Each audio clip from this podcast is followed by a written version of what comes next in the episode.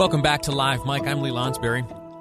This morning, the day started, if you were following the news, uh, with a memorial service for the late Justice Ruth uh, Bader Ginsburg. She was memorialized by those who worked with her, knew her, uh, worshipped with her. She, uh, as she made her way uh, across uh, the the street to the U.S. Capitol, there uh, gathered outside. I'm sorry, the Supreme Court gathered outside were all of her, maybe not all, but many uh, of the former clerks who have worked with her, uh, who had worked with her over her 27 years as a member of the Supreme Court, and even clerking for her in, in past positions. It is uh, it's a somber day, certainly, and it's a somber uh, time and era as we, uh, you know, regardless of your politics, look back at the trails that were blazed by Ruth Bader Ginsburg, by the uh, interestingly the, the the like the pop culture icon that she became. Uh, you know, you don't think of uh, uh of a little lady like her on the Supreme Court uh, becoming uh, you know the image that you would see on young people T-shirts, the notorious RBG. a fascinating life she lived, but now she is gone, and there is a vacancy left by her death, and, and that vacancy uh, must be filled. Now, the timing, the, the timing of all of this, uh, when the news first broke last Friday, uh, I, I, will admit, uh, unfortunately, that uh, that I, instead of uh, looking back at her legacy and mourning, uh, my mind went immediately to, okay, so like, what exactly happens next, and when is it going to happen? Uh, Boyd Matheson, uh, he corrected my mentality and got me back uh, down here to earth uh, so that I was looking back on history. But uh, but now we are uh, nearly a week removed, and it is certainly the time to be looking at what what comes next. And we look to the various senators who bear the responsibility to advise and consent on uh, federal nominations like this to the Supreme Court. Senator Lee uh, put out uh, a statement just the other day uh, making it known uh, that, uh, well, he said this. He said, In 2016, President Obama nominated a replacement for Justice Scalia, and my Senate colleagues and I gave our advice and consent on the nominee, consistent with the Constitution, by rejecting him.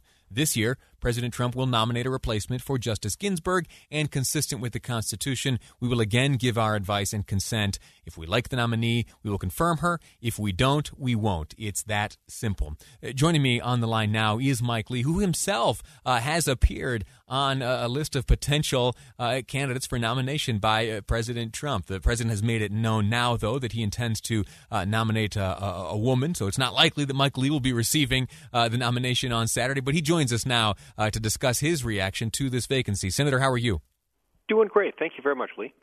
Could you do me a favor as we start this conversation? W- would you walk through uh, for me in greater detail uh, the, the, the similarities you see between uh, 2016 and today? In that uh, your intention to uh, you know to to investigate this nominee and to uh, offer your advice and consent was similar to the advice and consent you gave in, in 2016. There are some who, who who well they're using the word hypocrisy in that there were no hearings.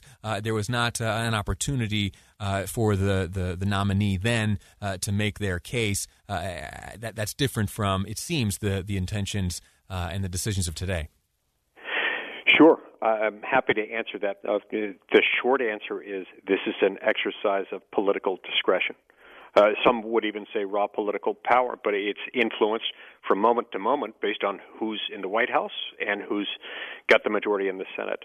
But there really is a fairly familiar pattern, and this is consistent with that. Look, in the history of our republic, a Supreme Court vacancy has arisen during an election year 29 times.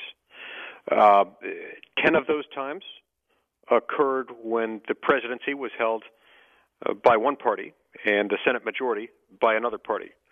In nine of those ten cases, the nominees were rejected by the Senate, just like Merrick Garland was rejected in 2016.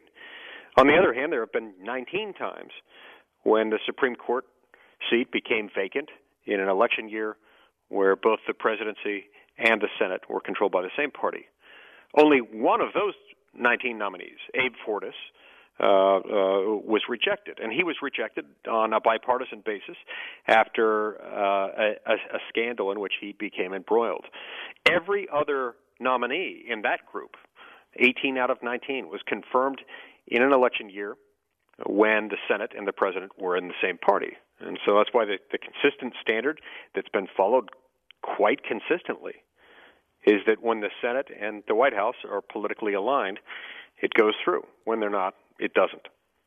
And, and so the, the decision to, to, to not hear, to not have uh, committee hearings yeah. uh, or any consideration in 2016 is is equivalent to uh, the, the the way that you would express your advice and consent in this year. That that declining to hear was an expression of advice and consent. Yes, yes, exactly. In other words, it's a binary switch. Confirmation is a binary switch. You either confirm or you don't confirm. Uh, constitutionally speaking, that's all that matters. Unless or until the nominee is confirmed, the nominee is not confirmed. We chose in 2016 not to hold hearings, in part because it would have been a waste of time. It would have been inconsiderate of Judge Garland. It would have been inconsiderate of our colleagues. We had already made a decision that we were not going to confirm him. Now, sure, we could have Understood. gone one way or the other. We could have held hearings. By the way, it's important to note that there is nothing in the Constitution, there is nothing in statute that requires us to have hearings. We tend to do so if we're thinking about possibly confirming, uh, just to make sure that we know the nominee. But it is equally acceptable from a constitutional standpoint to decide not to hold hearings at all and not to hold a vote at all if you don't want to confirm. That's the decision that was made by the Republican majority in 2016. And it's a different decision this year, understandably, predictably, and, and, and, and consistent with modern historical practice. Uh, as, uh, for the simple reason that the Senate and the presidency are controlled by the same parties. There is seemingly a short list of three women who uh, may be announced on Saturday by President Trump as his uh, nominee. Uh, that, uh, by you know, by all indications, that individual will uh, see time before uh, the United States Senate and the Judiciary Committee before that. Do you predict that the experience of that nominee will be a pleasant one, based on what we saw last go around? Uh, yes. Now, look, I I think that this will be a contentious nomination. I also think that the nomination will, in the end, be successful. That we will confirm the nominee. I, I also predict that it's likely to be Judge Amy Coney Barrett, who currently serves on the U.S. Court of Appeals for the Seventh Circuit in Indiana. Um, we confirmed her uh, just shy of three years ago to that position. She's a former law clerk of Justice Scalia's. She's a former law professor. She's a staunch advocate of textualism and originalism, and the idea that her job as a judge is to interpret the law based on what it says rather than based on what she wishes it said. She's a judge cut out of the mold of Antonin Scalia, Sam Alito, and Clarence Thomas, which is exactly what we want. You will have an opportunity to question her should she be the nominee. What will you ask? Know, I'm going to ask her a number of questions. I, will likely explore her, uh, her, interpretation of things like the Commerce Clause. Uh, I, would like to hear some of her thoughts on separation of powers issues, on the extent to which uh, Congress uh, over the years has deferred its lawmaking power to unelect, unelected, unaccountable bureaucrats. The courts have facilitated that by being really deferential to unelected, unaccountable bureaucrats in their lawmaking capacity. Uh, these are the kinds of questions I like to ask about it, in addition to uh, the block and tackle, meat and potatoes sort of stuff that consists of Fourth Amendment analysis, searches and seizures, domestic surveillance of government citizen. Uh, of, of U.S. citizens by the federal government, things like that. I should have asked you this uh, ahead of time. We only have about 30 seconds left, uh, but you, you, you, what leads you to believe that Amy Coney Barrett uh, may be the, the, the front runner and the likely nominee? You know, I'm not I'm not certain that that's the case, and the president hasn't told any anyone. Uh, I I nonetheless um, reached that conclusion just based on the fact that every time I've seen him speak about her, he does so quite favorably, and based on the fact that uh, of the um, individuals who are under active consideration right now, uh, she seems to be to be the most logical choice for him, and I support that.